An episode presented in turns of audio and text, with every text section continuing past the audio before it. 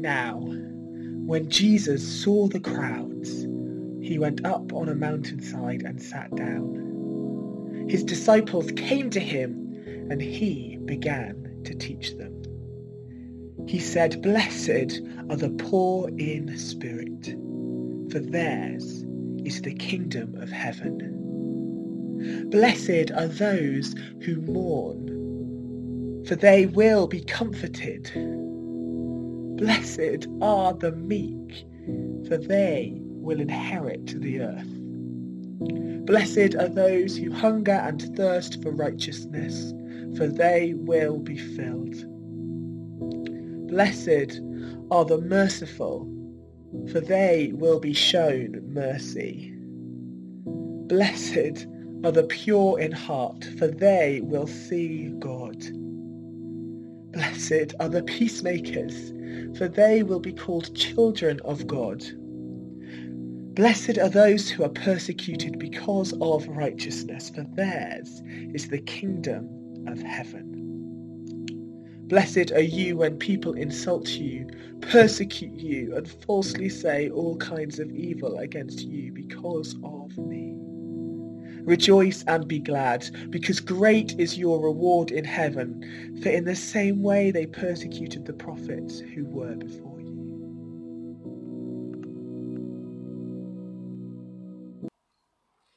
Psalm 37, a psalm of David, page 563 in your Bibles, if you'd like to follow. Do not fret because of those who are evil, or be envious of those who do wrong. For like the grass, they will soon wither. Like green plants, they will soon die away. Trust in the Lord and do good. Dwell in the land and enjoy safe pasture. Take delight in the Lord, and he will give you the desires of your heart. Commit your way to the Lord. Trust in him, and he will do this. He will make your righteous reward shine like the dawn, your vindication like the noonday sun. Be still before the Lord and wait patiently for him. Do not fret when people succeed in their ways, when they carry out their wicked schemes. Refrain from anger and turn from wrath. Do not fret, it leads only to evil. For those who are evil will be destroyed, but those who hope in the Lord will inherit the land. A little while, and the wicked will be no more. Though you look for them, they will not be found, but the meek will inherit the land and enjoy peace and prosperity. Well, it gives me great pleasure to introduce to us today, for the very first time, our new vicar, Simon Kensdale. Should we give him another round of applause?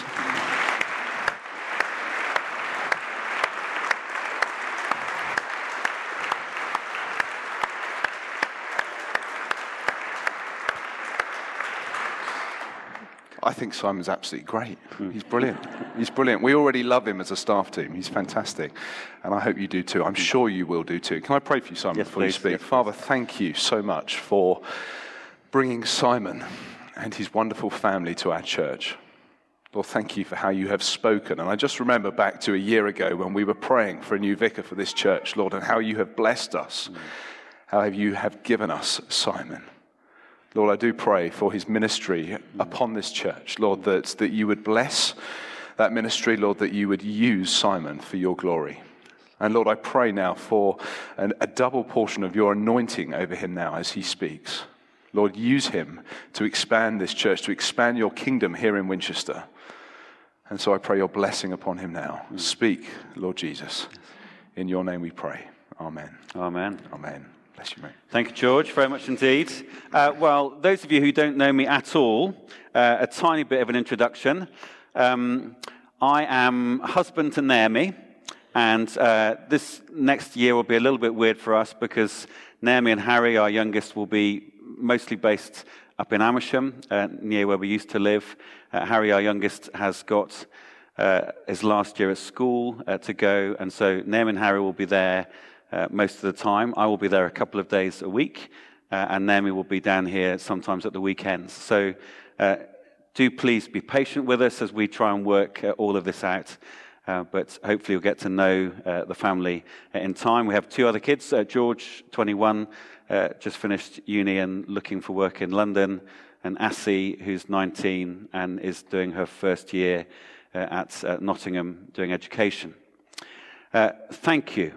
Thank you, thank you for all of you for the warmth and the integrity and the sincerity of welcome that we have enjoyed uh, since coming here. Uh, we really miss our old church community. We're in Chesham at the end of the Metropolitan line for 11 and a half years. They were really, really happy years. And we didn't leave there because we were sad or bored or things weren't working. Um, we left there because we felt a very strong call of God to come here. And we will uh, endeavor uh, to honor that and to serve you wholeheartedly uh, in this community. I would also like to extend uh, particular thanks uh, to George and the staff team, and Rod and James and Judith, who have been exemplary in welcoming us and making us feel uh, welcome here. And there are a lot of you, I think you probably all learned my name uh, by now, uh, but it may take a little longer for me to learn all of yours. Uh, so do please be patient uh, with me as we try to do that. but we are going to be looking this morning at the third of the Beatitudes, and that's what I'd like to do now. so that one, that appears automatically. How fantastic. And let's go uh, with this. This buzzes. It's amazing. So you should get feedback from it, which is uh, fantastic. exactly, exactly. Blessed are the meek, for they will inherit the earth. Now, I have a problem with the word meek. I wonder what immediately comes to your mind uh, when uh, you hear the word meek, and wh- how pleased or not you would be if somebody called you meek. Probably here in church, that would be okay. So if George called you meek, uh, you take it. Uh, but if someone at work called you meek, uh, you might not be so happy. The word meek immediately, I think, in our culture, has connotations of being wishy washy, of being bland, and of being inoffensive. I can't think of many characters, either on screen or, or on the printed page, who exemplify in a positive way the virtue of meekness. And then to, to, to top it all, you've got Charles Wesley's terrible lyrics. Charles Wesley was a genius, uh, but like all of us, he had his bad moments. And you may remember uh, this one Gentle Jesus, meek and mild, look upon a little child. I mean, it's, it's too awful for words. you know, and, and you fear he had child in mind and he just wanted something to rhyme with it, and so he picked out meek and mild. Does anybody here need or want a savior who's meek and mild? We, we feel we don't. And many of us would feel one of the problems of the contemporary church is that Christians are actually soppy. That Christians, on the whole, lack backbone and they're too shy and retiring and nervous. The number of times people have said to me, you know, I wish our bishops showed a bit more backbone bit more conviction, a bit more courage. So, why is Jesus blessing the meek? Why would Jesus hammer this shocking announcement into the ground that there is blessing in meekness? Surely it'd be better to say there's blessing in courage, or blessing in faith, or blessing in taking risks. So we need to think through what it means when Jesus uh, says uh, that we are meek. He's building on the foundations of the first two Beatitudes. Uh, when I'm poor in spirit, it means that I've come to be honest enough before God and before you, as we were just now in our confession, in acknowledging my brokenness. My self sufficiency uh, begins to melt away. When I mourn for my sin and selfishness, and the sin and selfishness in the world, I can begin to stop fooling myself that I am perfect. Those first two uh, uh, Beatitudes are primarily about uh, us and God. And now the horizon opens up a bit. And now it's about knowing who I really am. How do I treat others? How do I see others before God as well as myself? Uh, the word meek is used a lot in the Psalms. It's used of those who have humility and have trust in God. They're often in difficult straits. They, they may be vilified or hounded or betrayed. Or in today's psalm, they may be fretting because everyone else seems to be doing much better than them, but not, giving, uh, not uh, living God's way. But the meek in the Psalms are those who humbly choose to follow God, to trust in Him. And God promises that He will lift up the meek, that they will be uh, rewarded. Now, it's also used of domestic animals, maybe a horse uh, or a dog, so uh, an animal that's been tamed or domesticated or broken in. Not an animal that's been cowed or beaten, but one that now acknowledges a master. And so, with uh, that horse or that dog or that animal, there is now strength, but it's under submission. Uh, there's joy, but it's in serving the master. And so to be meek is to trust in God, even in and especially in trying circumstances, and to have given up trying to be king of our own universe. To be meek is to know that I have a Lord and a Savior. And before I have an opinion or make a plan or launch a strategy, I bow my knee uh, before my Savior. Now, Numbers 12, verse 3, names Moses as the person who best characterizes meekness in the Old Testament. Moses, being meek, was seen in his refusal to defend himself when his person and his privilege were under attack. He wasn't concerned at those moments for his reputation, for his importance, or for his standing. He wasn't protective of his image. He knew that he'd been called to be a servant of God, and he gave that primary place in his life. Now, wouldn't you like to be free? To be free of being so sensitive to the slights and the disappointments and the letdowns that you face every week? Wouldn't you like to be able to trust God?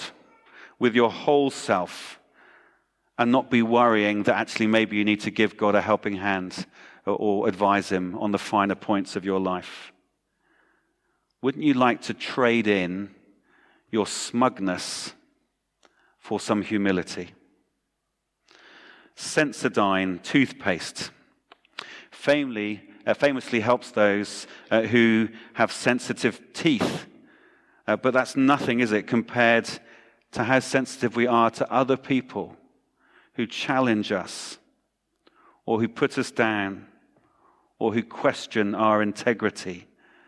We so want to be first, to be special, uh, to be singled out, to be highly valued, uh, to be considered, quite frankly, to be amazing people.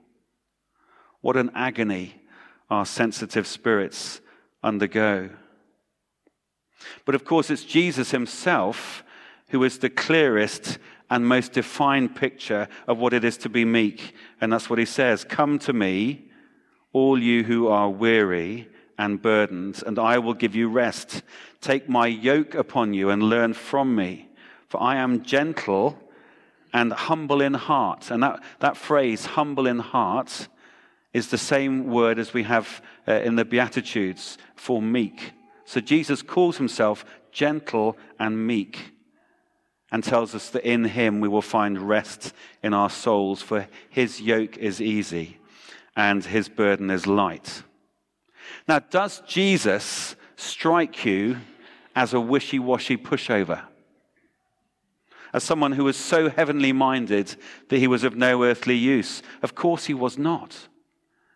He was humble he was incredibly gentle with the broken and the lost. He was sensitive. He was patient.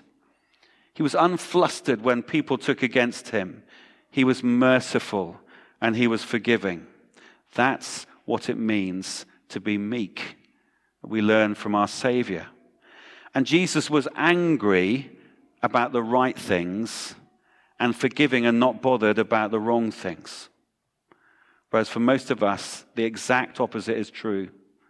We are bothered by the trivia and the insignificant, and we are not angry, righteously angry, about the things that anger God.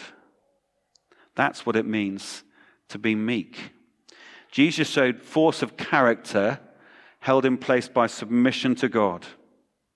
He showed the strength to persevere in the face of unjust suffering and mockery and bad people seeming to get away with it. That's what it means to be meek.